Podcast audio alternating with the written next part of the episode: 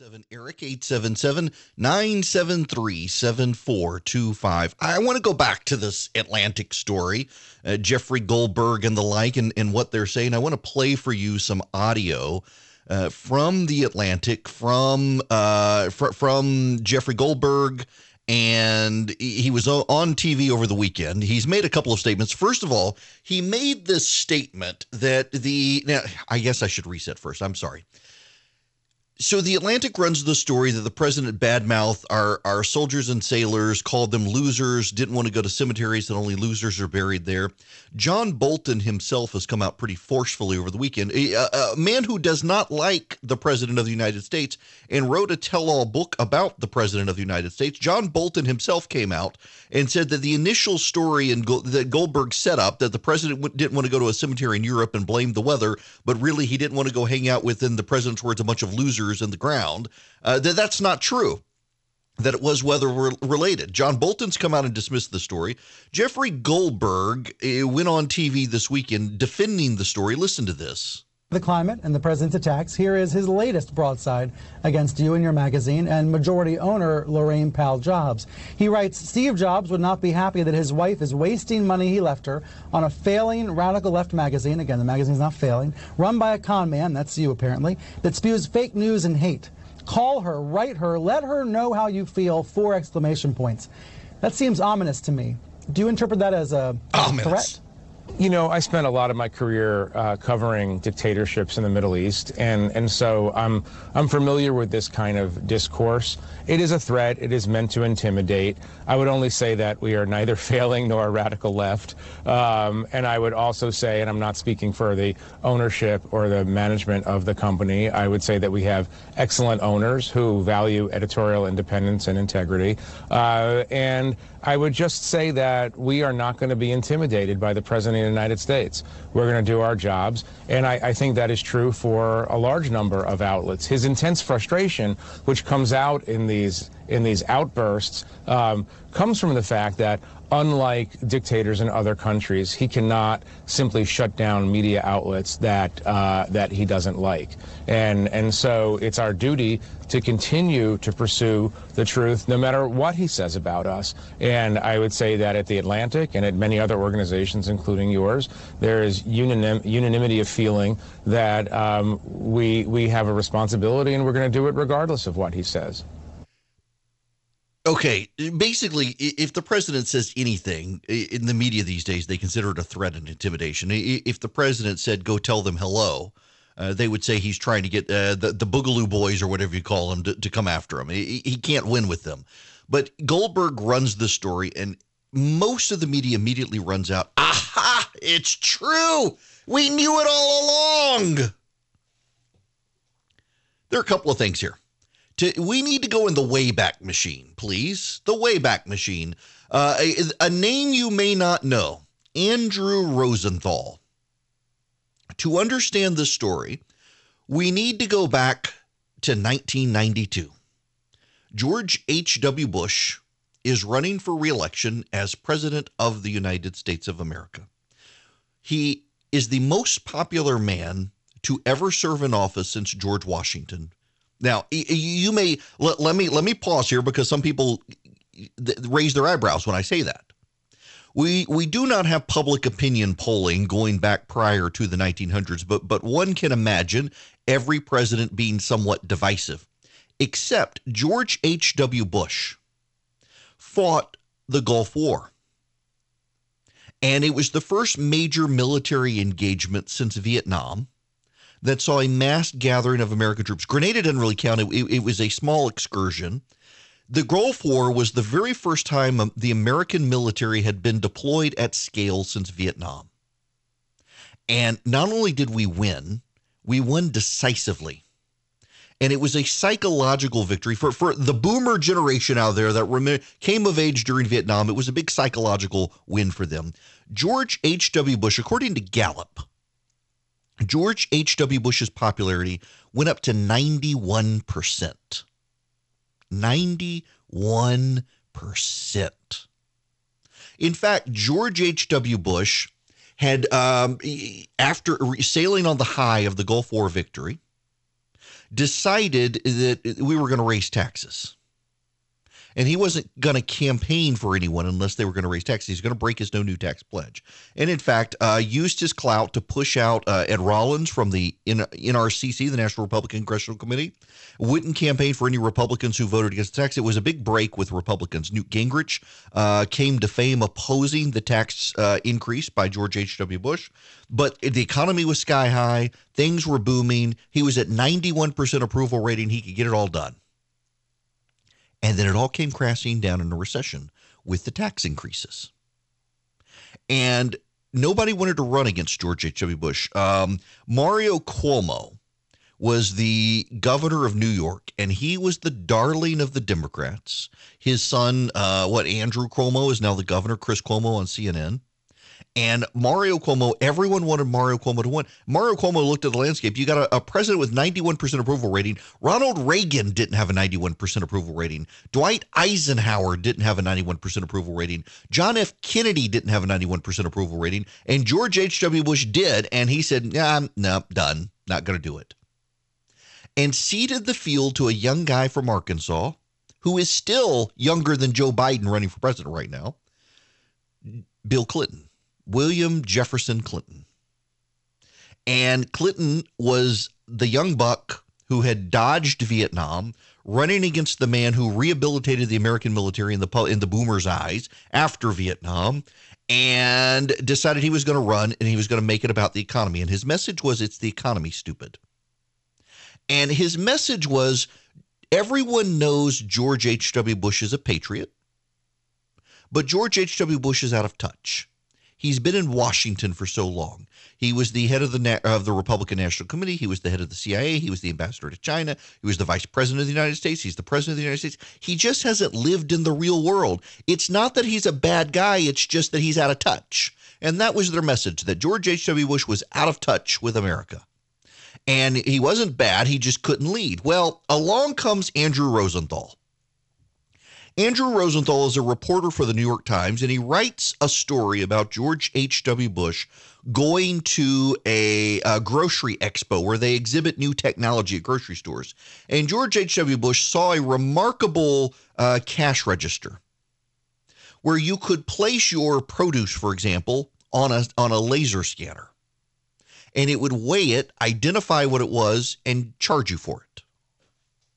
And he acted with amazement, according to Andrew Rosenthal, as if he had never seen a grocery store scanner like this. They had been in stores at this time in 1992, the laser scanners where you pass the UPC barcode, they had been in grocery stores for several years. And Andrew Rosenthal made a big story about this that George H.W. Bush clearly was so out of touch with America. He had never been in a grocery store and seen this remarkable technology that was commonplace. Except there was a catch. Actually, there were a couple of catches. One, the grocery store scanner that George H.W. Bush was looking at actually wasn't the standard laser scanner of the day.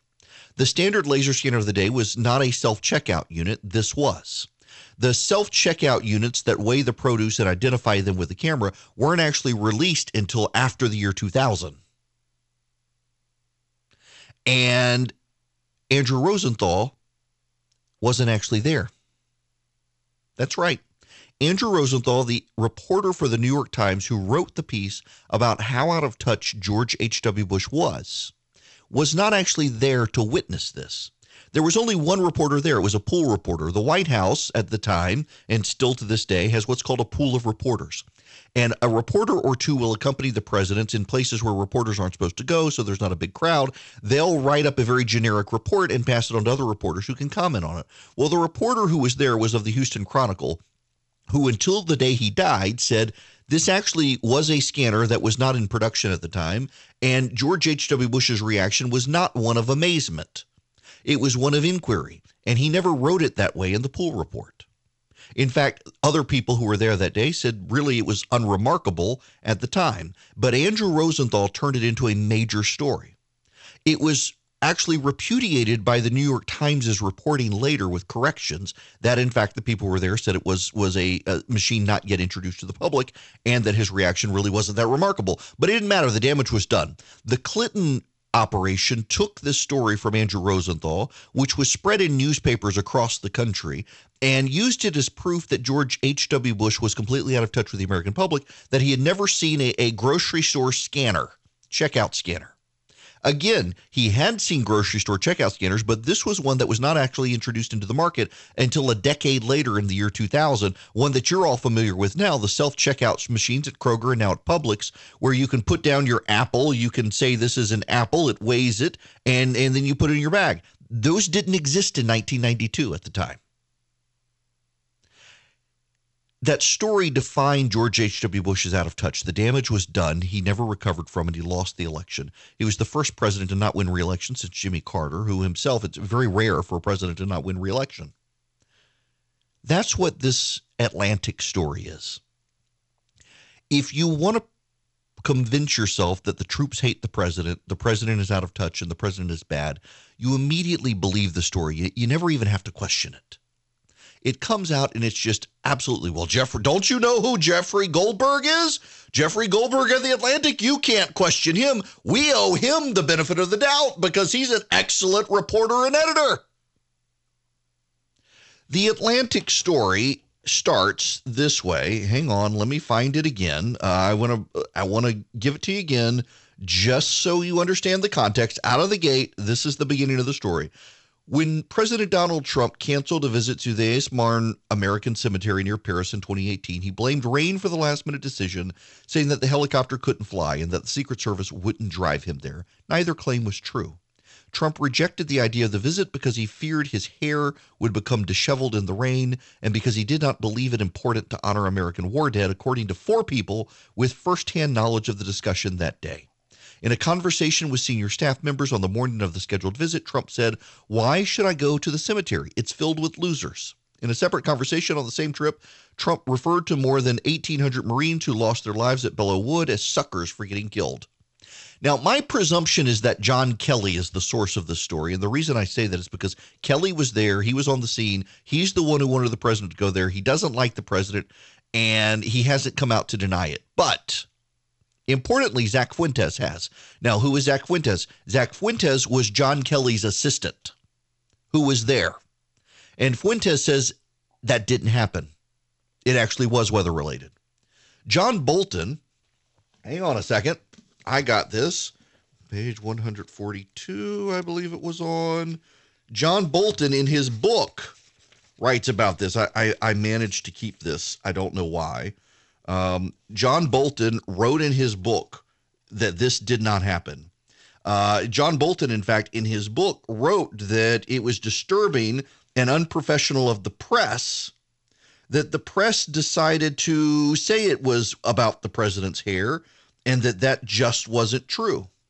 Um, and unfortunately, the media ran with the story anyway which was, I mean, you should all be disappointed in the American Press Corps. Of course, we're not really disappointed at this point because we're all used to the President of the United States uh, taking these sorts of actions and, and reviewing these sorts of things in the most negative light against the President of the United States. Uh, they tend to do this. Now, here again, this is from page 241 of John Bolton's book, The Room Where It Happened. On Saturday, I went to the U.S. ambassador's residence where Trump was staying to brief him before his bilateral with Macron. The weather was bad, and Kelly and I spoke about whether to travel as planned to the Chateau Thierry Belleau Wood monuments to uh, and nearby American cemeteries where many U.S. World War I dead were buried. Marine One's crew was saying that bad visibility could make it imprudent to chopper to the cemetery. The ceiling was too low for Marines to fly in combat, but flying POTUS was not too low for Marines to fly in combat, but flying POTUS was obviously something very different. If a motorcade were necessary, it could take between 90 and 120 minutes each way along roads that were not exactly freeways, posing an unacceptable risk that we could not get the president out of France quickly enough in case of an emergency. It was a straightforward decision to cancel the visit, but very hard for a Marine like Kelly to recommend, having originally been the one to suggest Belleau Wood, an iconic battle in Marine Corps history. Trump agreed and it was decided that others would drive to the cemetery instead. At the as the meeting broke up and we prepared to leave for the Elysee Palace to see Macron, Trump pulled Kelly and me aside and said, "Find another spot for Mira. Melania's people are on the warpath. This is about a woman he wanted out of the White House." Kelly and I assumed we were to find an equivalent position elsewhere in government in a calmer setting in Washington. Now, pay attention to this. The press turned canceling the cemetery visit into a story that Trump was afraid of the rain and took glee in pointing out that other world leaders traveled around during the day. Of course, none of them were the President of the United States, but the press didn't understand that rules for U.S. presidents are different from the rules for 190 other leaders who don't command the world's greatest military forces. That's from John Kelly's book. John Kelly, not a fan of the President of the United States, debunks the story. Zach Fuentes, who works for John Kelly, debunks the story. Multiple people debunk the story, and and and the story they they're running it anyway, and they're doubling down on it in defense of it. And they're it's all anonymous sources, by the way. And, and Goldberg says they're anonymous sources because they don't want to be bullied online. They, they don't want mean tweets, is why they wanted to be anonymous. This is the Andrew Rosenthal story, story all over again. If you hate the president, you're immediately going to believe it anyway. If you hate the president, you're going to believe it. Doesn't matter whether it's true or not, you're going to believe the story because it, it is a, a Rorschach blot as to how you interpret the presidency. If you if you defend the president at all, well, you're you're just you're you're just you, you love the president. You're in a cult as opposed to, you know, there are major people who are repudiating the story. Why shouldn't we go with those people who are actually in the room as opposed to the anonymous people who claim they have firsthand knowledge of what happened in the room? We actually have the people who were in the room coming out saying it didn't happen. And yet they'll double down on this story because it's not about the truth of the story, it's about defeating the president. I honestly feel like you guys should be able to hear my stomach coming through the microphone. uh, just as I'm about to talk, like, oh, do I need to mute the mic for for for that? Uh, my goodness gracious. Oh, welcome back. It is Erick Erickson here, 877 Eric, 877 973 7425. I, I, I got to be honest with you. I, I really, I, I need to be honest here for just a moment. I, I don't get the boat parade stuff. I, I, I, don't get the boat phenomenon, but it is happening. They had a huge one uh, on Lake Hartwell and on um, Lake Lanier here in Georgia.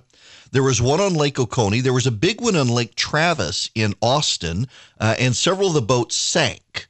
Uh, but they've had them all over the country and, and, they've been happening regularly, not just on holidays, but obviously, and there was one down on Lake Blackshear as well in South Georgia. I, I don't quite understand the phenomenon of why everybody wants to get on a boat, hoist their flags, and and fly. But I mean, God bless them for doing it. It, it has become a, a communal thing.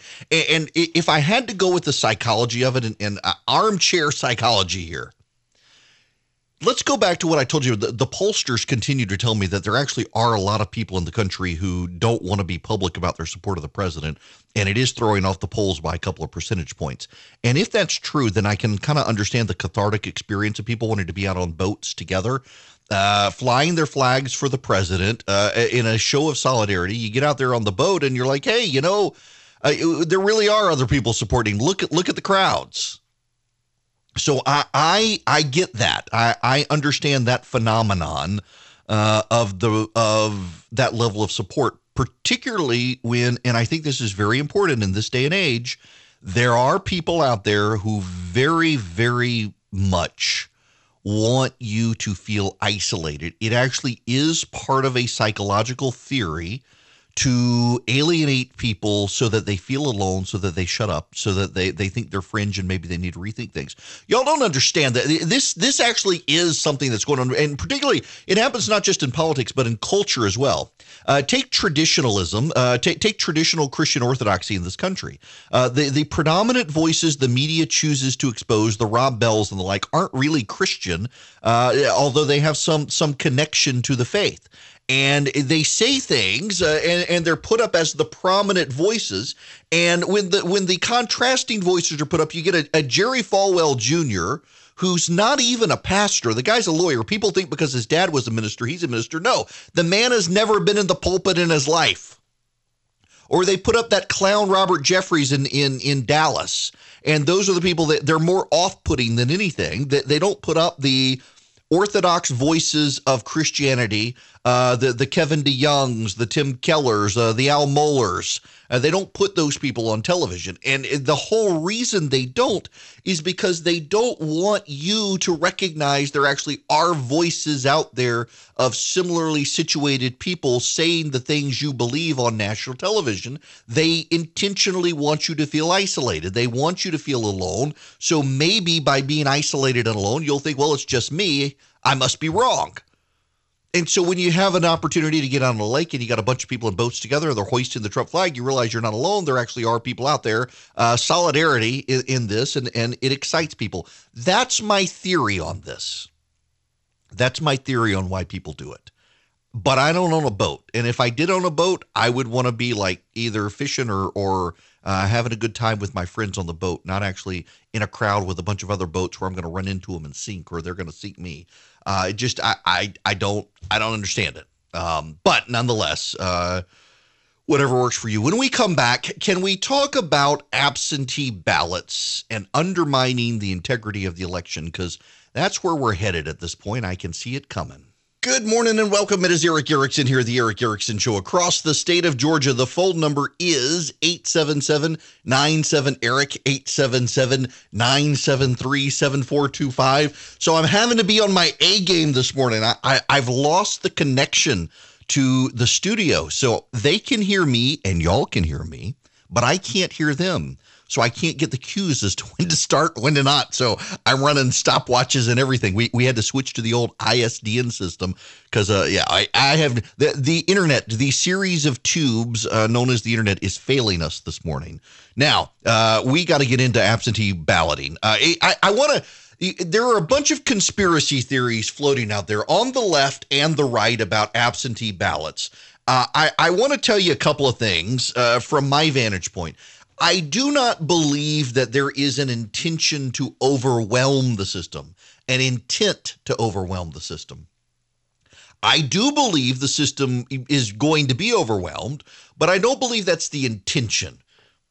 I, I really do think that the Democrats have internalized the virus uh, to such an extent that they are scared of it and they are scared of their voters not showing up at the polls and so they want to get everyone to vote by mail uh, as a way to avoid the virus. I, I, really think that's it. I don't think there's an intention to overwhelm the system, but I think that's what's going to happen. I, I think the system is going to be overwhelmed. The Secretary of State of Michigan has come out and said it could take two weeks to determine who wins Michigan. And I do think it is bad for the system if the president on election night, for example, or Joe Biden were to win a state and then have it crawled back by absentee ballots, particularly when absentee ballots can get disqualified for something as easy as a failure to sign. You and I both know that the, the challenges with absentee ballots are going to be intense, and that I do think Democrats understand this. You know, down in, in South Georgia, there was an election. Uh, it was the primary election. The Republican runoff actually was fraught with problems in one county, in large part due to absentee ballots and how they were handled and uh, there, there's a challenge now being raised to that runoff election because of the ballots. These things can happen, uh, particularly in smaller races, and, and this is the issue here. I don't necessarily believe that the presidential election is going to be cast into doubt uh, per se by absentee ballots, but I do think a lot of smaller races around the country could be screwed up because in the smaller races where you're talking victories of, of 50 votes instead of 500,000 votes, you have the potential to screw things up seriously. And people are going to question the integrity of the system. Now, one of the things that is also happening, and you need to be weary of this, almost all of you, myself included, by the way, this happened to us uh, over the weekend.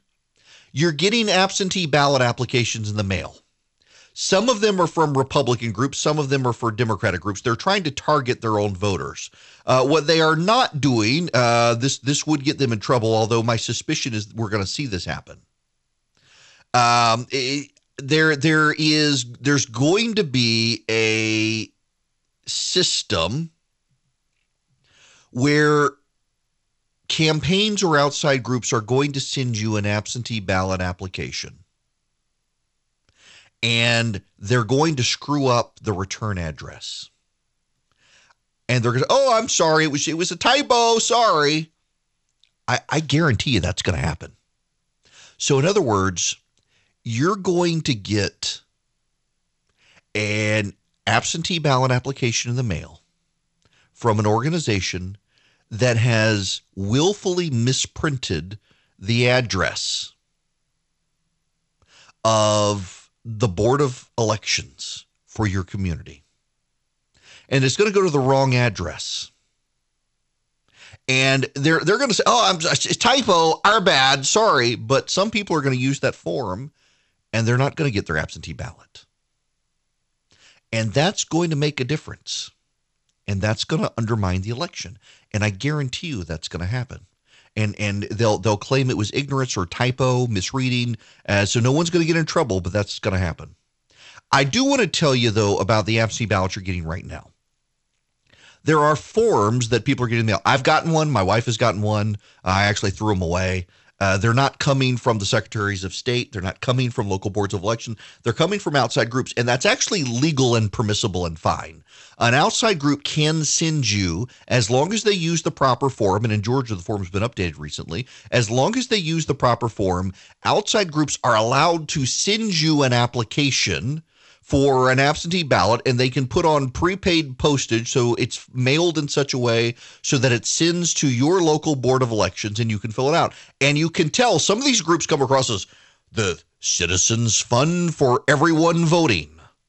The Good Government's Fund to make every vote count. Typically, when it sounds like that, it's a Democratic group when they always advertise good governance or everyone voting, that it tends to be a, a Democratic group. When it's a preserve our democracy, let liberty shine through, everyone stand for the president, that sort of it, it's a Republican group. It's all about the branding.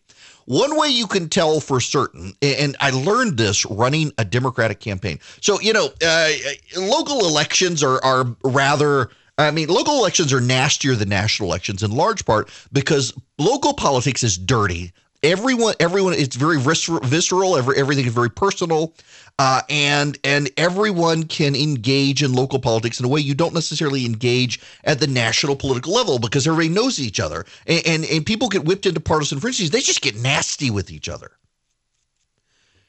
But I, so when I was a lawyer, I ran a Democratic race. Now, there was no Republican uh, and my goal was to run a Democratic race for a Democrat who was as close to being a Republican as I could possibly get. We actually wound up winning the race, uh, which was good because the other guy, I mean, my guy was pro-life, won't work for pro-choice candidates. Uh, he was he was he was pro-life. Uh, he was for limiting. I mean, he basically was a Republican, except he was living in an area that was so Democrat. If you put an R next to his name, he would have lost. So he ran as a Democrat. And the one thing I will never forget learning is that if you run as a Democrat, you've got to put the union logos on all your mail. I kid you not. Uh, we're running this race. We were going to send out a mail piece that I had designed. I had no idea. And the candidate was like, What are you doing? We had to actually reprint the mail that we were sending out because we had left off the union, the, the printer's logo. Believe it or not, there's a printer's union. And if you send out mail in a Democratic primary without the printers union logo, you're in trouble. Uh, that that's a one telling point uh, that you are a Republican is the printers, and, and so what you'll see is it's actually it's it's an oval shape, and it typically says Allied Printing uh, trades. You got union label in the center and council, and it's this oval with this bar across the middle and that is the printers union logo. And uh, underneath at the bottom, they they might identify where they're from. And if you don't have that logo and you're running in a Democratic primary, you're in trouble. I had no idea. And uh, here on out, if I if I, I ran a couple of Democratic campaigns, uh, very similar, they were in, in very Democratic areas. You wanted the Republican to win. The Republican had to run as a Democrat, and you had to put on the Printers Union logo. And so a couple of people have sent me uh, pictures of their absentee ballots, and then it happened to us this weekend. Uh, well, it happened to my wife, not to me. Uh, we got absentee ballot applications in the mail. And sure enough, if you look under the return address, you'll see that little bitty oval. It's tiny, tiny. You almost need a magnifying glass. But if if you if you look at it closely, you can see it's the printer union logo, and that tells you this was from the uh, what what, what was it called? Citizens for Every Vote or something like that. Uh, so, some sort of nonprofit group, Citizens for Every Vote, clearly identified as a Democratic group by the existence of that union logo. Now, I got one uh, from the Trump campaign, an absentee ballot application. And the Trump campaign is running into problems because the president has so bad mouth uh, early voting that a lot of Trump supporters aren't early voting. And they're just now beginning to turn the tide in places like Florida, where in Florida, the Republicans are encouraging absentee balloting. Florida actually has a very good absentee balloting system. Uh, we're not going to be waiting five weeks for the returns in Florida, given their absentee ballot system. Some states you might, Democratic states we might. Um, efficiencies in the system, inefficiencies in the system, but Florida's got a pretty good system. And the Republicans are finally stepping up the game, uh, and they've been very frustrated with the president. So the president's campaign, interestingly enough, behind the back of the president has started uh, has started sending out absentee ballot applications to people, and they're encouraging Trump voters to get their absentee ballots. Now, I, I want to tell you since since we were a show in Georgia, uh, if you go to sos.ga.gov, that's the Secretary of State's website. And at the very top of the Secretary of State's website, you, be south of Brad Raffensperger's face, you will see a banner to secure your absentee ballot. And if you click on the secure your absentee ballot link, uh, you will be able to request your absentee ballot online. In fact, I um, you when you click in, you, it goes to a website, securevotegA.com. That's the website securevotegA.com. The Secretary of State's website has conjured this up and you can request an absentee ballot online. So you put in your first name, you put in your last name. I'm doing this online to show you how easy this is uh, because I haven't done it. Um, do I actually want to? Do I actually want to vote by absentee ballot? I might as well because who knows. Um, so what you have to have is your first name, your last name, your birthday, and then you got to have your driver's license number.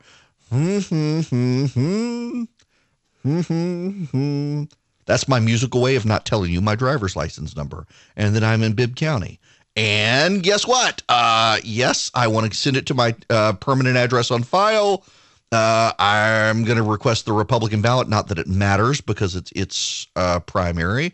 I'm going to put in my contact information, and I'm going to put in my email address on the form, and no, I'm not 65 years or older. And then, yes, I swear or affirm that the information contained herein is true and accurate. I understand that submitting any fictitious name, false figure, false statement, or other fraudulent entry is a felony punishable by not more than 10 years in prison, a fine not to exceed $100,000, or both. And then, dun dun dun, I click submit, and boom, my absentee ballot. I have just live on radio, ladies and gentlemen. I have submitted my absentee ballot request. Now, the website again is securevotegA.com. All one word, securevotegA.com. You too can request your absentee ballot. So you don't even have to show up at the polls in November. Just request your absentee ballot. Now, here, here are a couple of things. Uh, your, your Board of Elections your Board of Elections will track your absentee ballot application. So if you go back to the Secretary of State's website, the Secretary of State's website again is uh, sos.ga.gov. And you click on your election on the elections tab, you will see a little tab over on the on the right. It says, Where do I vote? MVP. That's my voter page. You can also go to MVP sos.ga.gov. You, you don't have to remember that. And you'll be able to put in your information and you'll be able to track your absentee ballot. You'll see when the request was made, you'll see when it was processed, you'll see when it was mailed, you'll see when it was received, you'll even see when it was counted. And if it wasn't counted, you will see why it wasn't counted. So you can track your your absentee ballot. You do not have to use the form that comes in the mail from the third party group. In fact, you shouldn't. You should go through the Secretary of State's website where the Secretary of State produces the form for you online, delivers it automatically to the Board of Elections, and sends it to your permanent address on file. That's all you have to do. They make it super easy for you to be able to do it. There's really no excuse. And you know, you don't know on, on election day is it going to be raining? Is it going to be snowing? Is the virus going to be broken out so bad? Are the lines going to be so long that you don't even want to go stand in the line. You don't want to socially distance like that. Get your absentee ballot. All of these groups are sending you forms. Go through the Secretary of State's website. Here in Georgia, the Georgia Secretary of State makes it exceedingly easy to do. And you'll be able to get your absentee ballot without all the kooks, conspiracy theories, the nutters, and the like. Uh, so the, again, the website again, if you want to do this, is securevotegA.com. SecurevotegA.com, and you'll be able to get your absentee ballot from the Secretary of State, and you'll be able to cast your ballot, and you won't have to rely on those forms. You'll do it all online. It'll make it very easy for you. I, you know, I'm remiss, folks. Um, welcome back. It is Erick Erickson here.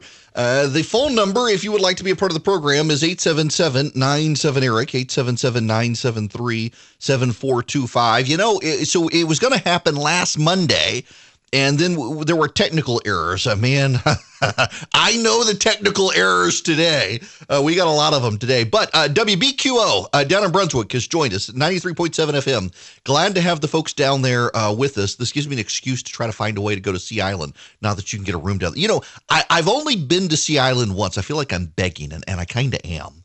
Uh, I, I, you know, I, I went to the cloisters once. I spoke at a conference several years ago and they put me up at a it was a beautiful suite and like a, it was one of the rooms where you know when they had the G8 or whatever they stayed in these rooms and I was I stayed in the in the room uh, where the Japanese prime minister had stayed. There was a big plaque on the wall the Japanese prime minister stayed here. It was gorgeous I had never been there before and I loved it. Uh, and you know so at the time this is so bad y'all.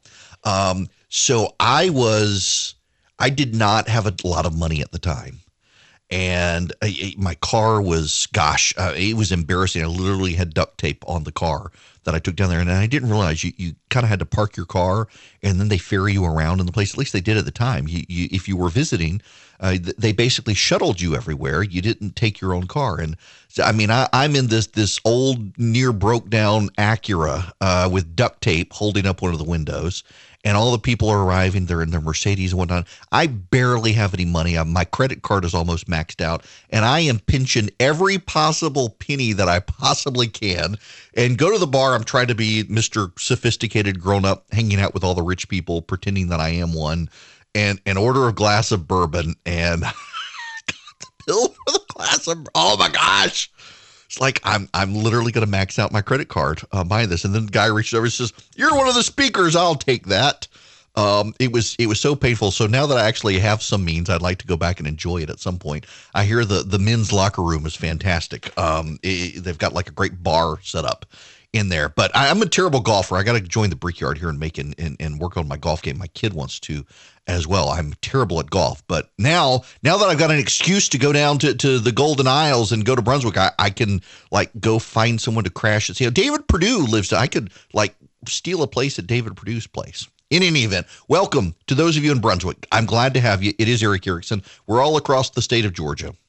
Now, we got other stuff to talk about, including football season football season, folks. Football season. So, so uh, Hutson Mason, he's he's on uh, the Fan in Atlanta. His wife, I thought it was very funny. Put up an Instagram. We we follow each other on Instagram. He was headed to bed the other night and he saw a college football game on. He didn't realize there. Didn't even know who was playing. Didn't know what the score was, and yet was obsessed with watching the game. I think we're all at that point. But you know what happens with football season? It's very much like uh, did the did the groundhog see a shadow or not?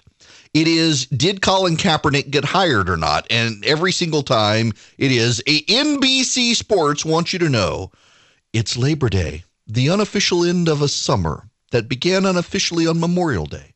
On Memorial Day, George Floyd was murdered. In the aftermath of George Floyd's murder, a sense emerged that Colin Kaepernick was right all along and that the process of moving forward would necessarily entail putting Kaepernick back in the NFL. The momentum was palpable, at least for a little while. Per a source with knowledge of the situation, there was some fake interest expressed immediately after Floyd's death, seemingly out of guilt. There's been zero ex- interest expressed as to Kaepernick in months. I mean, this really is like the the, the groundhog story. Did the groundhog see a shadow? Did anyone take an interest in Colin Kaepernick or not? Uh, the Babylon Bee actually has a story out on this. I love this. Uh, headline Rioters decline to sign Colin Kaepernick. Colin Kaepernick arrived at the Minneapolis riots last night saying he was excited to be a part of the looting and violence. Kaepernick tried out for the riots by throwing bricks into windows, but missed every time. He was able to rush a Molotov cocktail into a Target window and then spike it on the ground, but then he caught fire. I just eh, the the media the media is way more obsessed with trying to make Colin Kaepernick happen than the NFL is. Maybe at this point uh, they need to recognize it never was about the protesting. He just simply isn't as great a quarterback as they would have you believe, and yet the media falls for this sort of nonsense all the time. Absolutely crazy. We'll be back. Welcome back. It is Erick Erickson here, the Erick Erickson Show across the state of Georgia. The phone number is 877 97 Eric 877 973 7425. So, do you want brutal and absolute honesty? I can't take your phone call. I'm giving you the phone number because look, we've we've got the fine folks down in Brunswick and the Golden Isles now that they're they're on board listening to the program. They need to know they can call it, except you can't call in today. We are having just just technical issues uh, with, with sound, and so you, you can't call me today, but you should know the number because it'll be fixed by tomorrow. 877 Eric, 877 973 7425. So, you know, now I realize I'm one of the few people in radio that actually regularly does this, in large part because I, my background was in TV. I started out in TV. Yeah, I, you don't understand if you're not regularly on television how much people talk to you through an earpiece. Everybody in TV has a little earpiece it's called an IFB and uh, you stick in your little ear. I wear one on radio instead of headphones because I live stream, and it just looks silly with these big cans on your ear. So I wear my IFB from TV, and they talk to you. And the key to being good on television is being able to continue to talk while people are talking to you in your ear. And I learned that it, it is an acquired skill. Trust me, it is a very acquired skill to be able to have a conversation on television while someone is speaking in your ear. And typically it's rap. That's what they say rap and that means that they're running out of time. So you need to finish your point quick. That's why sometimes on TV you'll see somebody they're making a good point, and then all of a sudden they speed up and stop, and you're like, wait a second, you didn't finish your thought. It's because someone's yelling in their ear that you got to rap and and it, it, it is an acquired skill and and normally in radio you're in a studio somewhere and you have someone signaling you in some capacity or posting it on a board that you can see digitally that uh, it's time to talk. And, and just me with a tv background typically i just have somebody in my ear say if you can hear it actually in the live stream 30 seconds 20 seconds 10 seconds and I know what 10 seconds get out. Well, we're not doing that today because audio is all one way from me to you and not back. Uh, so I got stopwatches. I got the atomic clock fired up, making sure I'm down to the second so I don't screw up the locals, uh, the, the local stations, because everything in radio is down to the second. I did learn that. One more aside before I move on and bore you to death. So, my very first time filling in on radio ever was the day after Christmas. I want to say it was 2004 2004, 2004 maybe. And uh, Kenny Burgamy, who's now with uh, the Farm Bureau here in Georgia, was on in Macon at WMAC. And I told him I, I just I wanted to do radio. I wanted to give give give it a shot. And so he let me fill in for him the day after Christmas. and it had to be 2004 because we did. Did we have a child? No, we didn't have a kid yet. Um, so I, I we were at my in-laws in Carrollton. I drove back to Macon uh, Christmas night so that I could be up on the radio at uh, six o'clock the next morning. And uh, so I actually got there. It's just this building in downtown Macon. And I did not know who to call to tell them that I was there. And I was locked out of the building. And, and finally, uh, a guy named Neil came down and let me in. And I went up there. And I mean, I knew absolutely nothing about radio, none. And I, I finally said, what, what, how do I press the buttons? What do I do? They're like, that's not your job. That's our job. All you do is talk. I talk from six to nine in the morning. I got exactly one phone call I, there was a story about artificial Christmas trees, and some old guy uh, called in and was just enraged at the rise of fake Christmas trees. That was the only call I got. That was the only time I did radio until like 2010. It was like six years before I ever did radio again. I mean, it was fun. But to this day, believe it or not, I am now nine years into radio, a year into a syndicated radio program. I have no idea how to run a board in the radio. Y'all, it's called job protection. I have asked to learn how to do it in case there was ever an emergency. You know, like Sean Hannity back in the day, uh, Sean Hannity started a little station up near Huntsville, Alabama, and he had to be his call screener and run his show and run the board all at the same time. And he has this very funny story about how he would, uh, if people would call and he'd just be picking up the phone and putting them on hold while he's talking. And then during a commercial break, he'd go through all the people who, who held on. He would go through and he would talk to them, try to vet them, and then he would call them up. But he had to run the board and do everything and hit the commercial breaks and hit the cues and all that stuff. Nowadays, even in little stations, a lot of people don't do that. It's called job protection. A dummy like me can sit behind a microphone and talk for eight hours a day, but I've got no idea how to even turn a microphone on or. It just it, it, it amazes me how how how it, little fiefdoms crop up and people have some strong job protection. Uh, I I it, I have no idea how to run a board in radio, and everyone seems to think I do. Nope, nope, I have no idea. I just sit behind a microphone. It's all I want to do. I, I don't want to run the business. I just I want to, and, and I should. I'm a terrible businessman. I just want to talk now. I want to talk to you about Georgia politics. Why? Because uh, Kelly Loeffler has picked up the endorsement of Mark Butler, the labor commissioner. She has also, uh, she's got Brian Kemp's endorsement. Uh, Doug Collins has picked up Gary Black and David Ralston's endorsement. Interestingly enough, uh, the Loeffler campaign was unsparing in their attacks on David Ralston endorsing Doug Collins.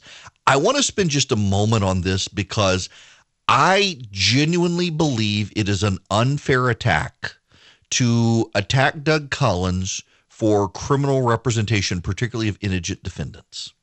And I realize if you're not a lawyer, it's not a big deal. You're wondering why would he do this? And and I want to tell you, uh, Tommy Day Wilcox was the um, senior judge in Bibb County, Georgia, where I practiced law for five years. He just passed away last week. He's a great man. Uh, I got a wonderful note from him uh, when I left practicing law, uh, and he he was a a genuinely good guy. But one of the things you had to do in Bibb County if you want to practice law. And it really, I, I argue uh, that it, it violates the 13th Amendment. And they finally got rid of it. No one was ever going to fight that 13th Amendment fight, but I, I it, it was unconstitutional in my mind. Uh, if you wanted to practice law, you were required to represent criminal defendants. You you had no choice in the matter. If you were going to practice law in Bibb County, you had to represent criminal indigent defendants because there was not a public defender's office at the time. There's a statewide public defender's office now, but there wasn't for a long time. And I got to tell you, as much as I was, and they paid you, I mean, a, a my my hourly rate was something like two hundred dollars an hour as a as an associate lawyer at the law firm I was at. But I think I got fifty dollars an hour, and they nickel and dimed you on everything. But I learned so much from those cases. I learned the mannerisms of the judges and the personalities of the judges. I learned about a part of society that I would have never otherwise encountered. I learned about how common drug addiction is and how it is just it, it, in some ways for some people uh, selling marijuana is just it's it's what they do. I learned about how there really are issues with police that some police officers really are go beyond what they should as a police officer. And I learned that other police officers actually are fantastic people who you don't see it in the media, but they go out of their way to try to move into communities and help build up those communities and sustain kids and keep them out of trouble. I learned all sorts of aspects of society I would not learn, not have learned had I not been forced to do what I did not want to do, uh, which was indigent criminal defense. My first case, uh, the the guy, uh, I've told the story so many times, I'll, I'll refrain from telling it now. The guy was a racist. Uh, said that that the man, the white man, he he planted crack cocaine in his car. No, actually, it was him. Uh, and it, my my last case was a woman who I could I left the practice of law, but I came back to practicing law just to help this woman get out of jail. She was dying. Uh, she died at Christmas. Um, I guess it was 2006. Her liver was failing. She had essentially prostituted herself. She had a terrible addiction and drug and alcohol, prostituted herself, uh, stole from her family. Her family tried to intervene. They couldn't help her. They ultimately let her go to prison uh, because she, her, her drug addiction was just out of control, destroyed her whole family. Uh, and ultimately was fatal to her. And all she wanted to do was get out of jail and, and die at home for Christmas. And her ex husband was willing to let her come home uh, to him and, and the family. And she died with them at Christmas. And I, I had so many of these stories. I, I never did uh, capital offenses. Uh, but I did lots of drug. I, I never, in all honesty, and, and I don't mean this bad, but I never represented an innocent person. I never did. All people are, are presumed innocent in court, and, and they're entitled to that constitutional uh, belief, and they are entitled to representation. But I never represented an innocent person. Uh, I, I never actually went to trial with a single person because they were all very clearly guilty. And they were with attorney-client privilege willing to admit uh, in various ways that they were guilty. Uh, almost every single case in five years almost every single case i dealt with was a drug case. Uh, almost every single person i represented it was marijuana uh, almost every single person I represented uh, in selling marijuana or buying marijuana or using marijuana was involved in a gang. Uh, and in almost every single situation, uh, they could not understand why they were being arrested when they were selling it to rich white kids who weren't in trouble. And it, it was definitely it was eye opening. Frankly, it, it, it was revealing and it definitely taught me a lot about the law how do you practice how do you how do you navigate with a prosecutor how do you navigate with a district attorney how do you negotiate with them uh, and and I I was always very sympathetic. I, I I almost became a prosecutor. I interned with the district attorney's office. Was very sympathetic to them. Uh, but it, it was the, the, pattern of cases over time was eye opening. So Doug Collins is getting attacked for representing criminal indigent defendants, and I, I think that's an unfair attack because every defendant is allowed constitutionally to re- be represented. Now, some of you will say, well, he didn't have to do that. Someone else could have done it. But I, at this point in my life, actually find it commendable that a lawyer who is a law and order person would stand up and represent a criminal indigent defendant and give them the best representation possible. I think that is commendable. And I don't think he should be attacked for that. And the Loeffler campaign has done so. But the Loeffler campaign is also going after David Ralston. And I love that they're going after David Ralston. For those of you who are new to the program, let's just say I, I got an issue with David Ralston. Uh, in, particular, there is a scandal involving David Ralston and the um, the the the the Loeffler campaign is capitalizing on that scandal. If you don't know what the scandal is, David Ralston represented for years criminal defendants, not indigent. These people were paying him up to twenty thousand dollars one of them admitted he paid Ralston $20,000, knowing that David Ralston would keep his case from ever going to trial. See, right before David Ralston became Speaker of the House, David Ralston changed the law in Georgia so that the Speaker of the House of Representatives never had to go to trial if he was a lawyer. He could uh, he could def- he could postpone any case he wanted. In Georgia, if you're a lawyer and you're in the legislature, you've got a window, I think it's 60 days before and after the legislature convenes, where you can defer cases until you're out of that window because you don't want to try to be representing someone in court while you've also got to be in the legislature. The legislature is a part time job. And so that law was structured to allow lawyers to be in the legislature and not put uh, their clients' cases up for grabs. Well, Ralston changed it so that if you're the speaker, you could defer cases indefinitely. That any, any time the speaker wanted a, a deference, wanted a deferral of his case, he said he had state business and they had to grant it to him. There was no way not to. And some of these cases, for eight to 10 years, Ralston was postponing cases. In one case, a woman was beaten up by her boyfriend and her memory clearly had issues to begin with.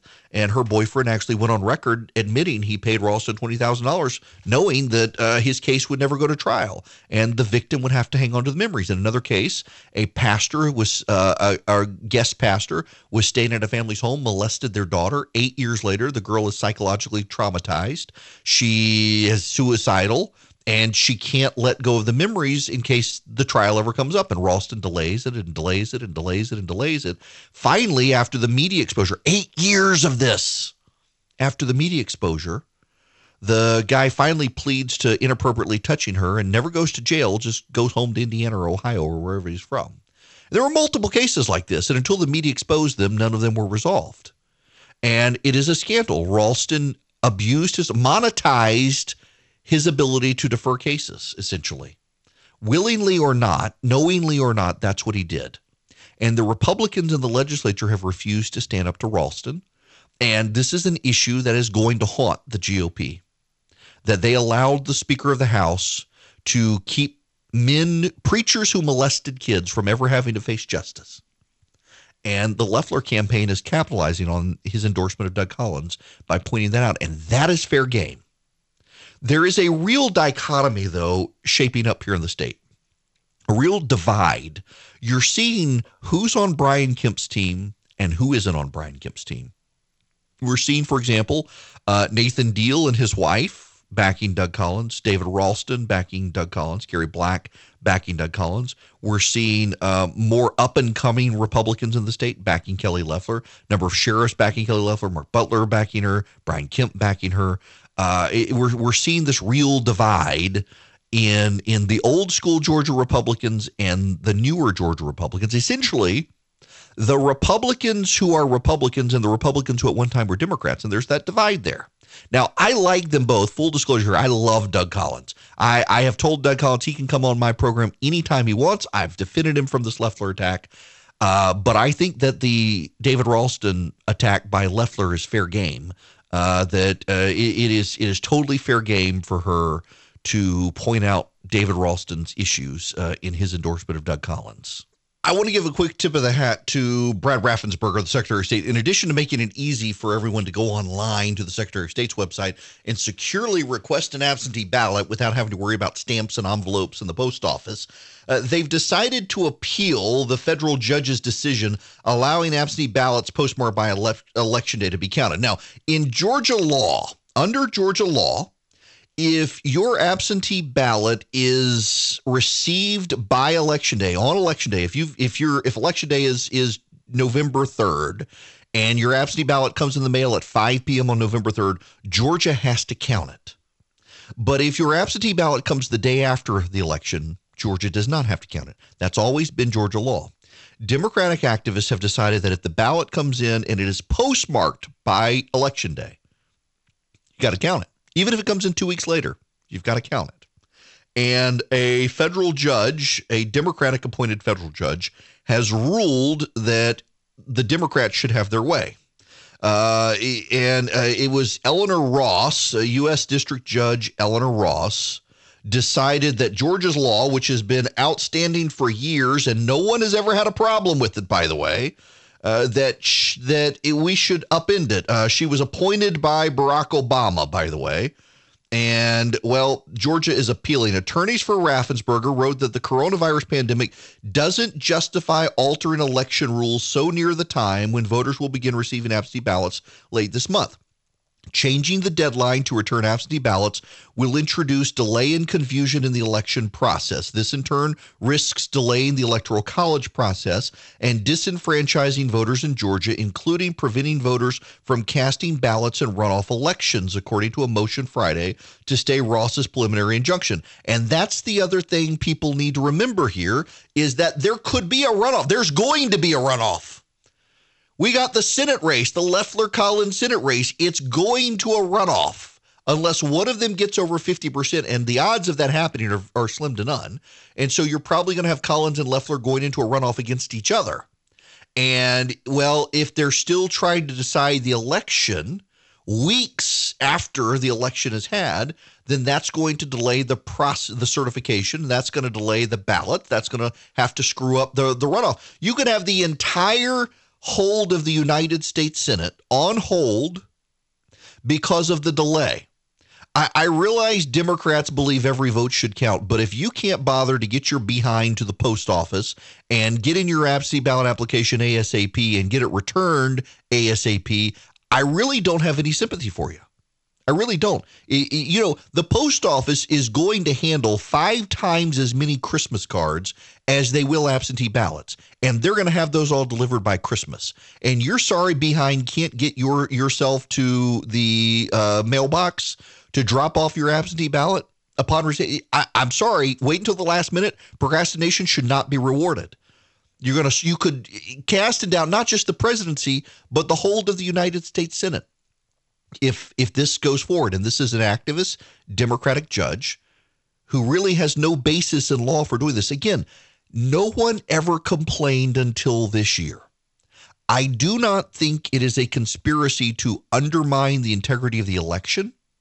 I think the democrats really have embraced the panic over the virus and really don't want anyone showing up at the polls and that is going to overwhelm the system. But you know what? Ballots start rolling out later this month Absentee ballots come out later this month. And go on and request your absentee ballot now. If you wait until the week before the election to request your absentee ballot, I really don't have any sympathy on your procrastination.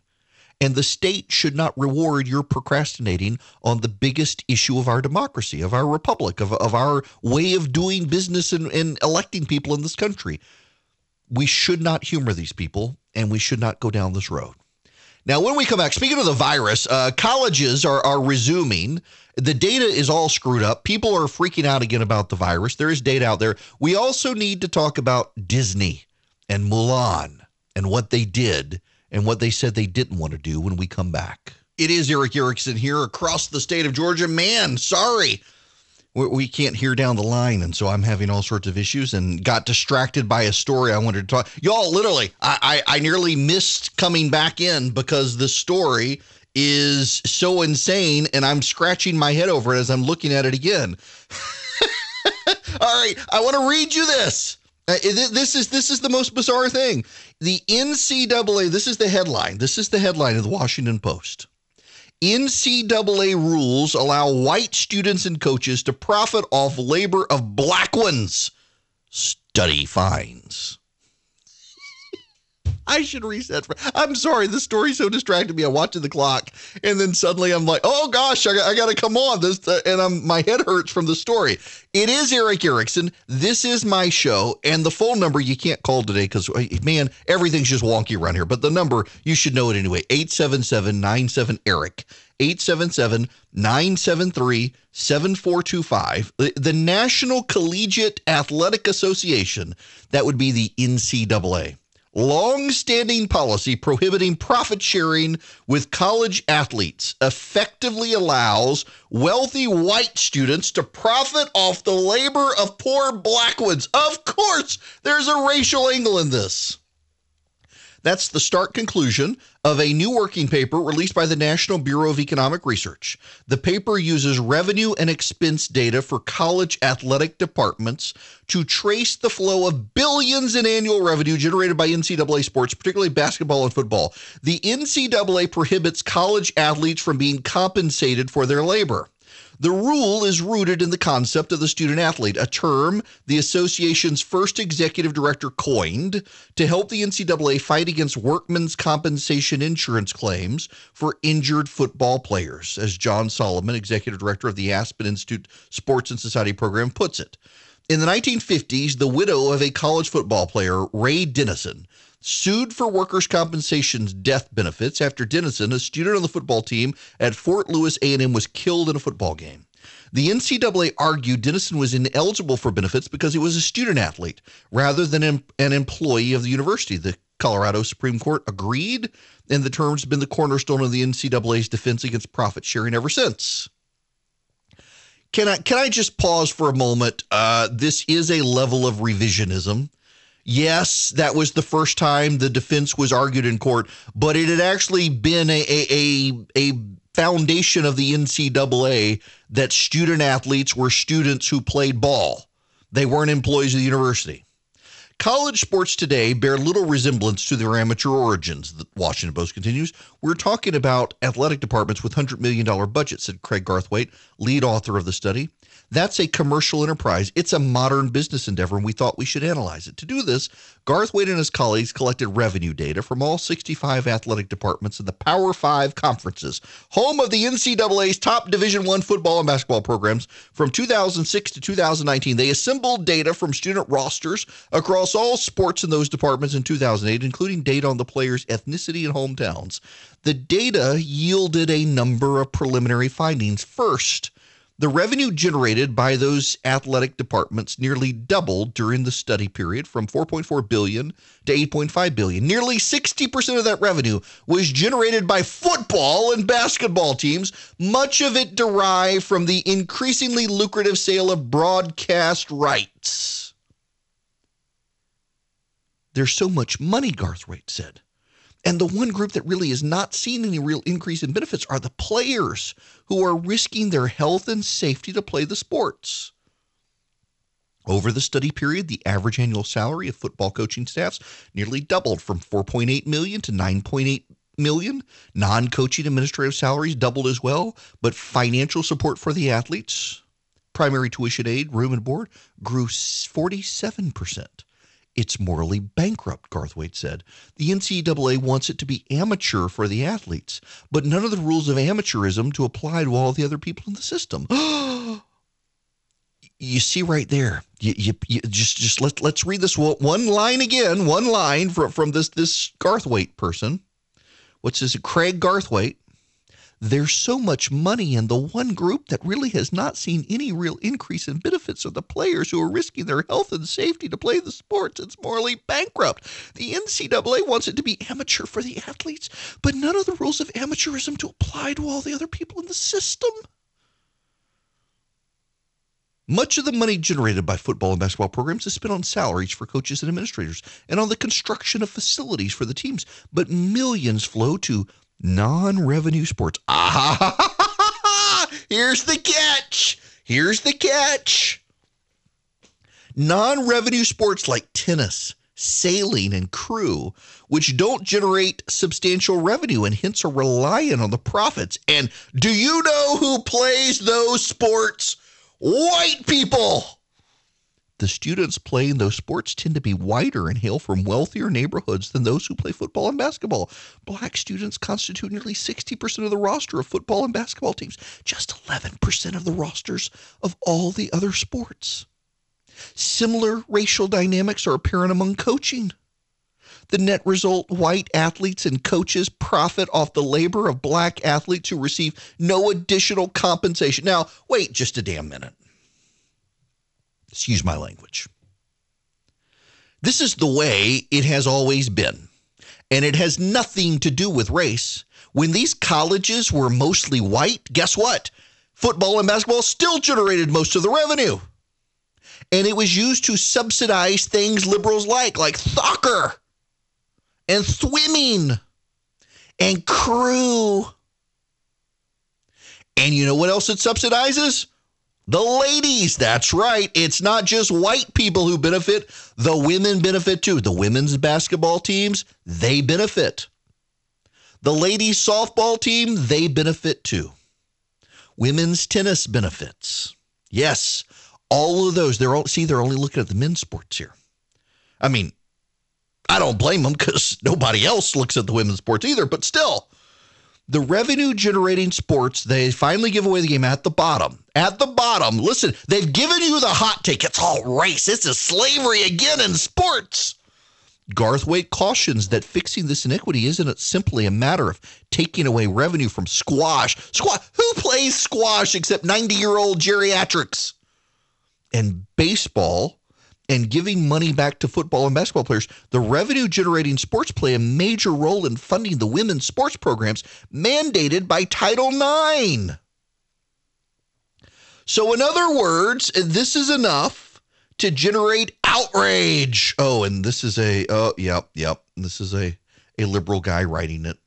So it's enough to generate racial outrage, but then at the bottom line, turns out it's actually complicated. Notice the way that this happens. This happens so much in the media now. They take a very complex subject and they give you the hot take at the beginning, and only after they've worked you into a frenzy about it do they actually give you the rest of the story that, you know, these sports also subsidize all the women's. It's not just the white people benefiting, it's the women benefiting by football and basketball. And it is. That's the way it's been that when when football and basketball were mostly white kids, that's the way it was then too. Title IX, you know, if you got rid of women's sports, you could play these, you could pay these players. But we don't want to get rid of women's crochet international.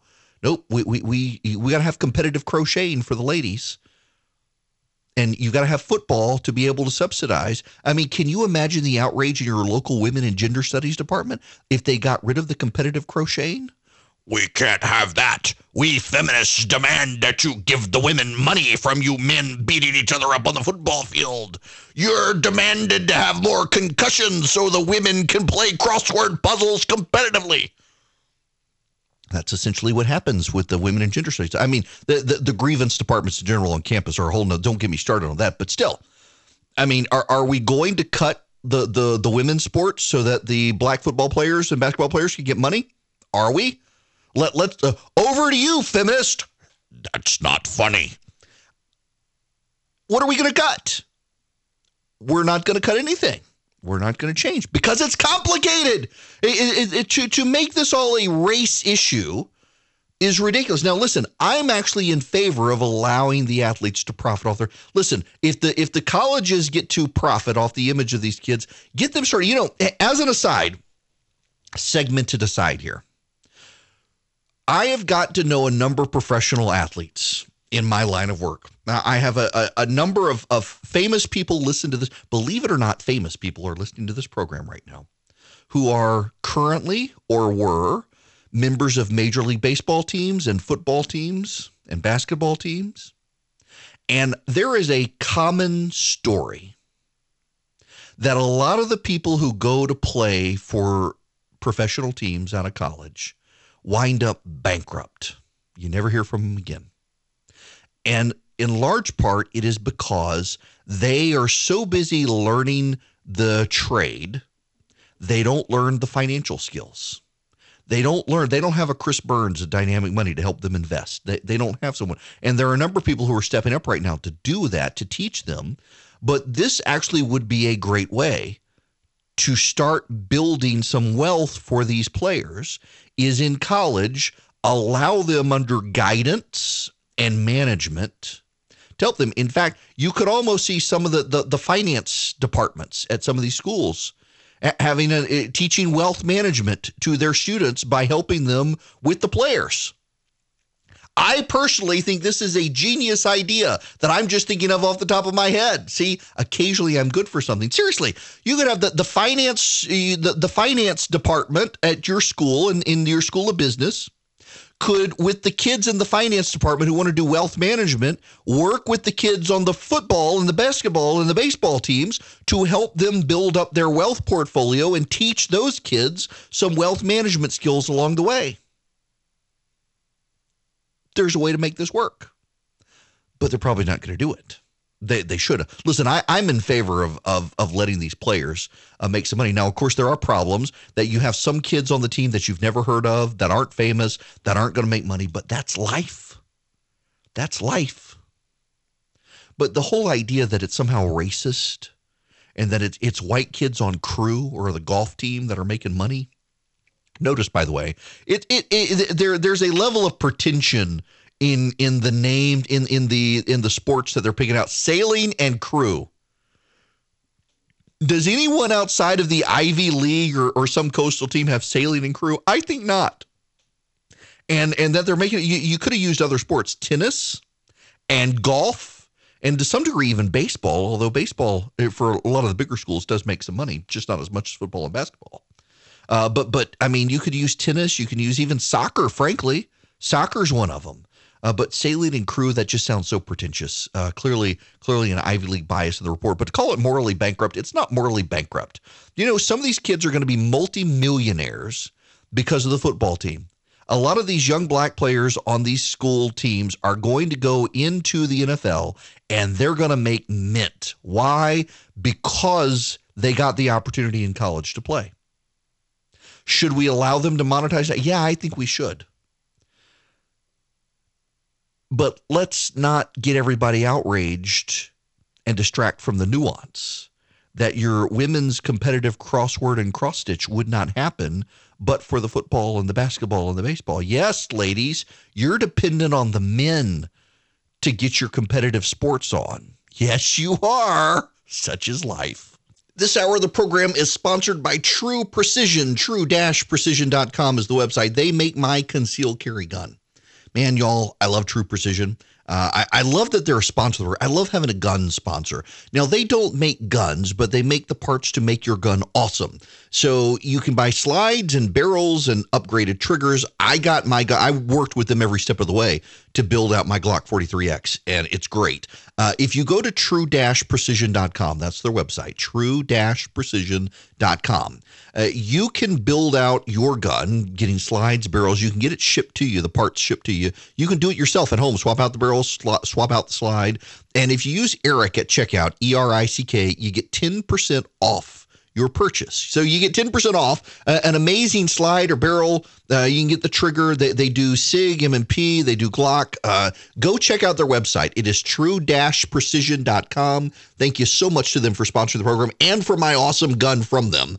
Uh, and just full disclosure, I was a customer before they were an advertiser. So when I say they're awesome, they're not paying me to say that. They actually really are that awesome. True-precision.com have you guys picked up on the level of conspiracy theoryism now on the the virus? Listen, I, I understand the legitimate concerns that people are eh, eh, the the vaccine conspiracy stuff.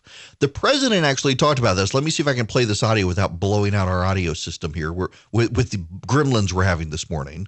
Under my leadership, we'll produce a vaccine in record time Uh, Biden and his very liberal running mate, the most liberal person in Congress, by the way, is not a competent person, in my opinion, would destroy this country and would destroy this economy, should immediately apologize for the reckless anti vaccine rhetoric that they are talking right now, talking about endangering lives, and it undermines science. And what's happening is uh, all of a sudden you'll have this incredible vaccine, and because of that fake rhetoric, it's a political rhetoric. That's all it is, just for politics. Because now they see we've done an incredible job, and in speed like nobody's ever seen before. This could have taken two or three years, and instead it's going to be it's going to be done in a very short period of time. Could even have it during the month of October.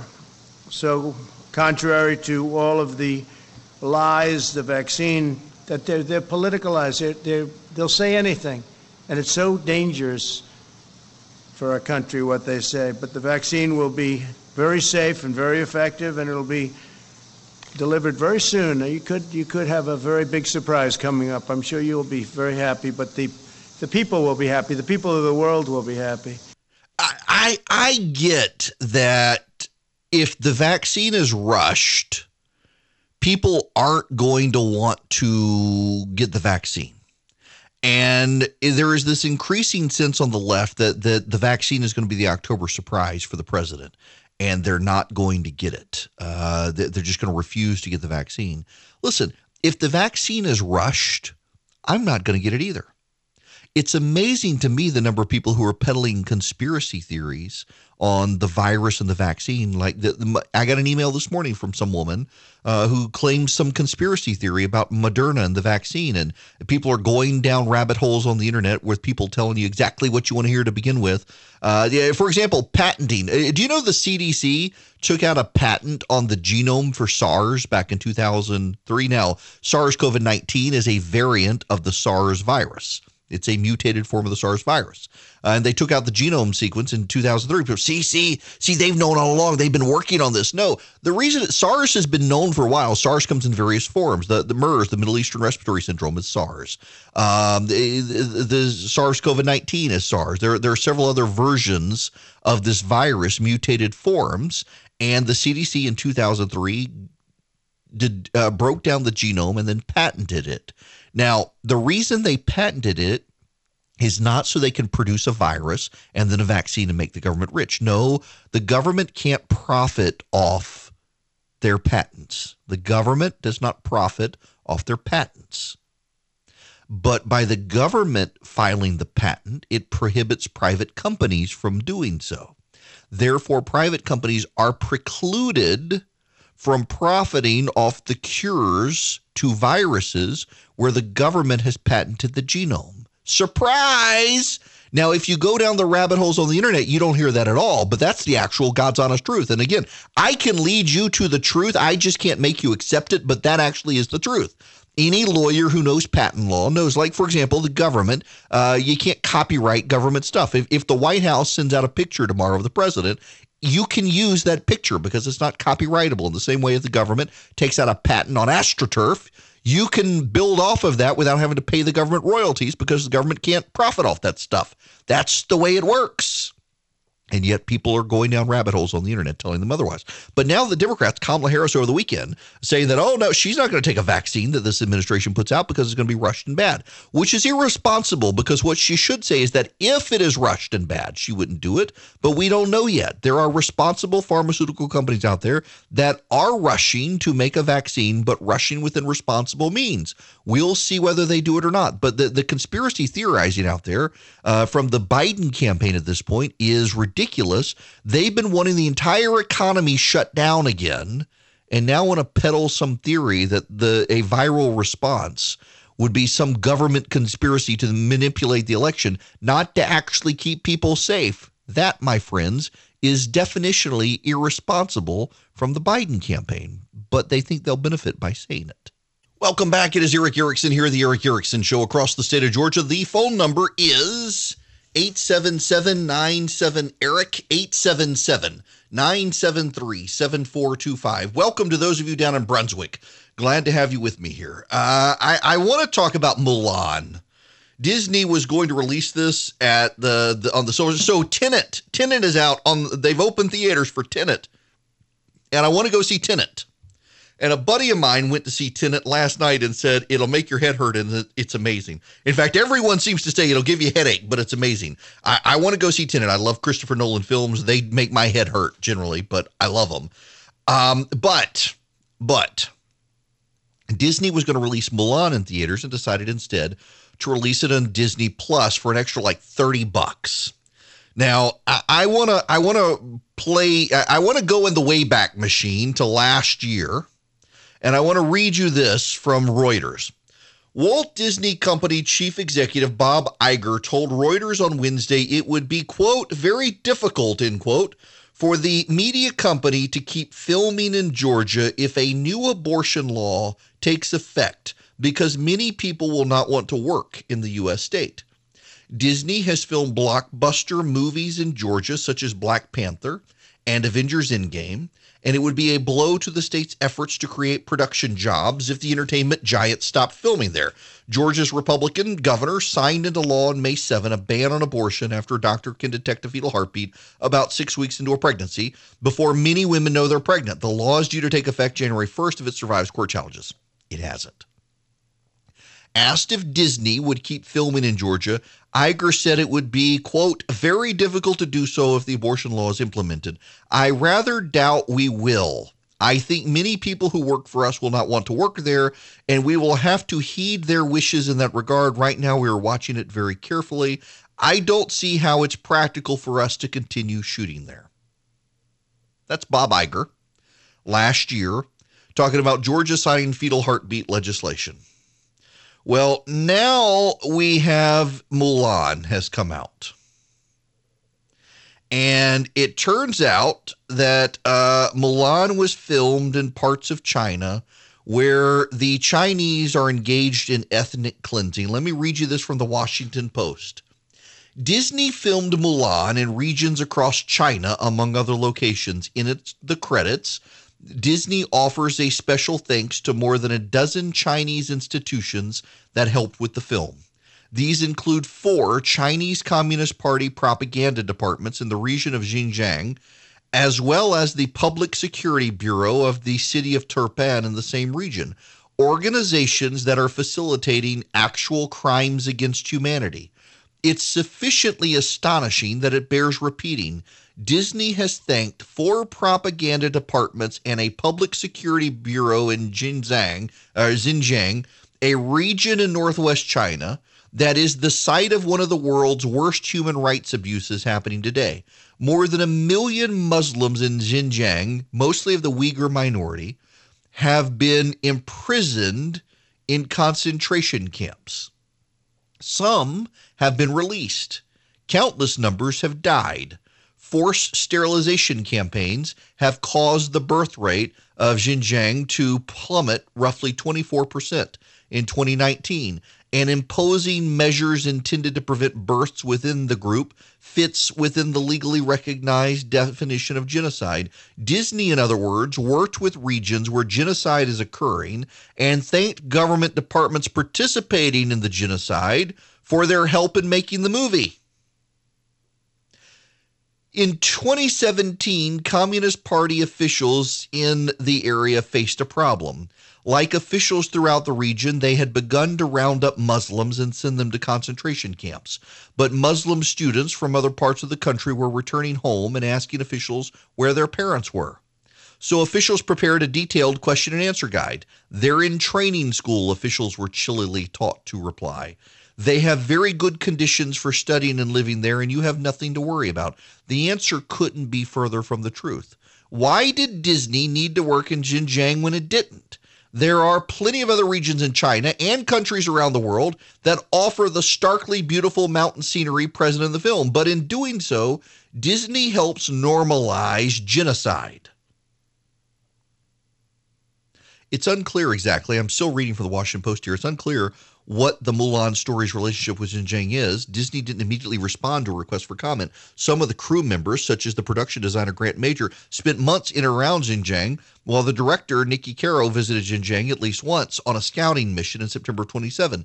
Disney executives had thought the original Mulan would please the Chinese government, but Disney had distributed Kundun, a film glorifying the Dalai Lama, and Beijing restricted the studio's ability to work in China. We made a stupid mistake in releasing Kundun, then CEO Disney Michael Eisner told Premier Zhu Rongji in uh, 1998. I want to apologize, Eisner said, and in the future we should prevent this sort of thing which insults our friends from happening. And since then, Disney has endeavored to please Beijing. Now, the Washington Post points this out. In 1946, Disney released Song of the South, glorified life on a plantation in painfully racist terms a shame Disney pulled the film and it's hard to find a copy. And now here comes Mulan. It is filmed in parts of China where there is it is beyond dispute globally that China is engaged in ethnic cleansing and genocide. And Disney went there to film a film that amounts to Chinese propaganda to placate the Beijing communist masters of China and we're supposed to go watch it and enjoy it. I mean, I, I, I got to tell you, I like the original Mulan. I, I think the original Mulan film was was good. It was it was a, a cartoon. I liked it. My kids like it. Uh, y'all, I'm sorry, um, but watching a a movie that is filmed in areas where genocide is happening, that is designed to promote the propaganda of the country committing the genocide and thanking uh, those committing genocide for helping. How is this any different?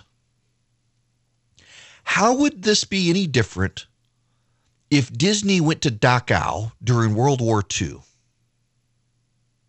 and filmed a film in Dachau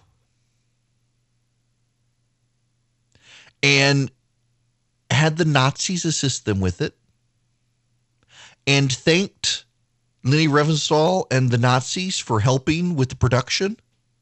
Was Leni Ro- Rosenthal the, the the the PR propaganda master for Hitler? How is this any different than Disney going to an area of concentration camps in World War II and filming a pro German movie? How is this different if Disney went to one of those areas in World War II to film Beauty and the Beast, a live action version of Beauty and the Beast, and had the Nazis help? This really isn't different. I realize that the globe has not yet started standing up to China, and some countries are so indebted to China right now they can't. This is one of the dirty little secrets about China right now is they're going around the world and making really, really, really lavish loans to poor countries. And once the countries get those loans, they're so indebted to China, the Chinese essentially begin to take over their foreign policy, and they can't. Uh, Disney, uh, China will call the loan if they dare to criticize China, and so they can't. But the Western world should be standing up the Western world should be criticizing them. The Western world should be taking issue with this stuff, and they're not. And you know, again, the, the, there's something telling here. Let's focus on ABC for a minute, if we can. ABC has ABC Nightly World uh, World News Tonight with David Muir now. ABC's World News Tonight is produced by ABC which, like ESPN, is owned by Disney. If ABC's World News Tonight were to do an in depth special on Disney, commending the propaganda masters of China who are committing genocide, what do you think would happen? Well, first of all, ABC's Nightly News is not going to do that story. They're not going to do that story because they're owned by Disney in the same way that ESPN, when people would stand up at basketball games that ESPN was covering and they would hold up signs in favor of Hong Kong, uh, ABC would cut the cameras or ESPN would cut the cameras. They, they would send the camera someone else, somewhere else. Because ABC can't take that stand. Because Disney depends on China's box office. And Disney is committed to keeping the Chinese communist overlords happy. But the spillover effect is all too real here now because CBS has Viacom and Paramount. What happens when the new Star Trek movie comes out, if it ever comes out? That's Paramount produced film. They want access to the Chinese box office. If CBS's nightly news is critical of China and covers this, what's going to happen? They're not going to have access for Paramount. You can see the day is coming where CNN's editorial independence is going to come to an end, with Warner owning CNN. Because what if CNN were to do a story about Disney shooting this film in areas of ethnic cleansing? What if CNN were to do a story about Disney thanking the propaganda masters of a communist regime when those propaganda masters themselves are helping cover up the genocide and the ethnic cleansing of an entire region of China? Well, do you think the next Harry Potter franchise is going to make it into the Chinese box office? I mean, CNN is owned by Warner. Warner has Warner Brothers.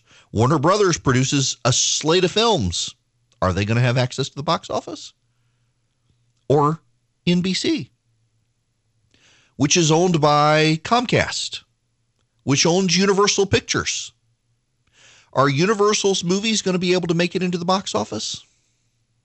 Let's take Christopher Nolan's Tenet, which is produced by Warner Brothers, which is being uh, which which actually went to Chinese theaters first. If CNN did a story about the Uyghur population's ethnic cleansing and their extermination, would Warner Brothers have been able to get Tenet into Chinese theaters to boost its box office numbers over $100 million, uh, to make it the most, uh, the, the highest grossing movie of this year because of the pandemic? Would they have been able to do that?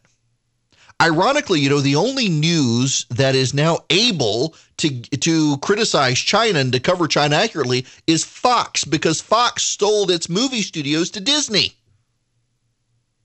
The New York Times has run paid supplements from the People's Daily in China, which is the Communist Party propaganda arm. The Washington Post has done the same, although the Washington Post is now saying they're not going to do that anymore. We'll see.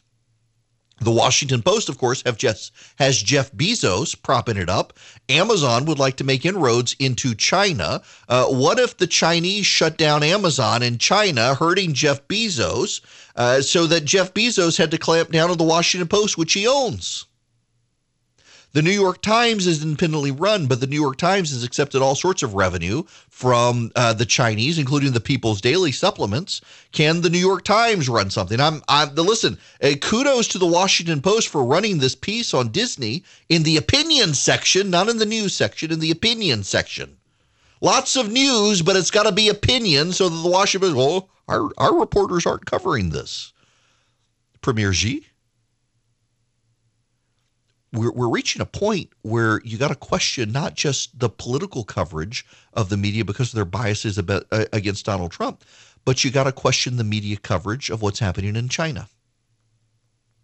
Because as our media companies consolidate and own all of the film studios, and the film studios require access to the Chinese box office to become profitable, particularly Disney. Disney, which now owns Marvel, Disney owns all of the, the uh, Disney owns all of the all, all of the the theme parks. They've got one in Shanghai. You've got those. You've got Marvel. They own they own Star Wars. They now own 20th Century Fox, which they're referring to now as 20th Century Films. They've dropped the Fox Studio branding from it. They, they've made all of these big purchases, and they're dependent on the Chinese box office for profitability at this point because the parks are closed in the United States. Disney is going to turn a blind eye to what's happening in China. And when Disney turns a blind eye to what's happening in China, they allow the communist propaganda masters to get away with this sort of stuff. And in getting away with this sort of stuff, they can continue this sort of stuff. And the American media can't cover it because the American media depends on the revenue source from China. They're not really as independent as they'd have you believe. Breaking news here at the end of the show. Welcome, it's Erick Erickson. Uh, breaking news: Secretary of State Brad Raffensperger uh, has just announced that a thousand Georgians voted twice in the June 9th primary, which is a felony. Uh, the voters returned absentee ballots and then showed up to vote on election day, June 9th. County election officials were, are able to stop double voting most of the time, but they can't catch everyone. And he wants these people prosecuted. There were 150,000 people who requested absentee ballots and then showed up at polling places on election day, often because they never received their absentee ballots in the mail or decided to vote in person instead. Of those, a thousand voters had returned their absentee ballots, and poll workers allowed them to vote in person. That's not the way the system's supposed to work. Now, Raffensperger wants everyone to know that the double voting in, in, did not change the outcome of elections but it's still a felony. So here's what typically happens. You I live on the program earlier today, I requested my absentee ballot. It will come to me. If I don't mail it back in, I can show up on election day and vote in person. If I do turn it in, what is supposed to happen is that it's logged as me having returned my absentee ballot. And when I go show up at the polls, I can't vote on the machine. I have to vote with another absentee ballot. This time it's labeled a provisional ballot and they have to go in, find my absentee ballot, tear it up, and then they can count my provisional ballot. And when I go to the polls, I'm supposed to acknowledge that yes, I sent in my absentee ballot, but I've changed my mind. I've decided that that person I'm voting for no longer is worth my vote. I want to come vote against that person, and so give me a provisional ballot. Some people though send in their absentee ballots. They arrive on election day or close to election day. The system is not updated, so they go vote and they're not listed as having returned their absentee ballot so they can vote. And that's what happened in these thousand cases. So the question is do they remember that they mailed in their absentee ballot? And if, if so, they've committed a felony. If they didn't, if it, if they're reasonably forgot, it was so long ago and it was a screw up. But if they mailed it like three days before and then they go vote, yeah, that they're, they're the presumption there is they're trying to commit fraud. So a thousand voters did this, and and did get this. By the way, again, this is why we should not be counting absentee ballots after the day of the election, even if they're postmarked on election day. We shouldn't be counting uh, those ballots. So this is breaking news here at the end of the program. Brad Raffensperger says there are a thousand people in Georgia who it appears they cast their absentee ballots and their ballot was counted, and then they intentionally showed up at polls and voted again at the polls. They didn't get caught by the system, which is supposed to log that they're absentee ballot. But uh, my presumption now, I don't know the details here, and the AJC doesn't go into it, but I know how this happens. You wait until the last minute to mail in your ballot. You wait like the day before, so it shows up on election day, which requires they count it. But because it shows up on election day, they haven't logged that you actually showed up at the uh, showed up with your absentee ballot, and they haven't logged that you showed up at the poll. So they count both votes. And when that happens, you, you've cast your absentee ballot, and then you show up, and you've taken no affirmative steps to say, "Hey, I cast an absentee ballot. I want you to cancel it and let me vote provisionally." That's on you. That's not on the poll workers, and they're going to go after it. Um, now, here's the thing there were 1.15 million people who cast absentee ballots, and 900,000, and now today, 900,001, uh, have requested absentee ballots for November. That's a thousand votes out of 1.15 million absentee ballots. It wasn't enough to change any election outcome but it's enough to make you question the the integrity of the election. And there are going to be people, and by the way, it's not just Democrats who do this, it's Republicans do it as well. Across the board, people do this, and it undermines the integrity of the process. And in undermining the integrity of the process, it casts doubt on the legitimacy of the winner. And both sides at this point, this is not just a Democrat issue, y'all. It is on both sides are already beginning the conversations on casting doubt. If your guy doesn't win in November, the odds of you accepting the election continue to decline because of these sorts of things. Now, he Raffensperger should pursue this. It shows that they're able to catch these people. It shows that you can audit an election and weed out these sorts of problems. But it also shows that the system is not bulletproof. There are flaws in the system, and there are people who will work the flaws in the system to try to undermine the integrity in the process. And again, if it's not close, they can't cheat. So you need to show up and vote for your guy and overwhelming numbers to try to win the election so we don't have a close election in this country. See y'all tomorrow.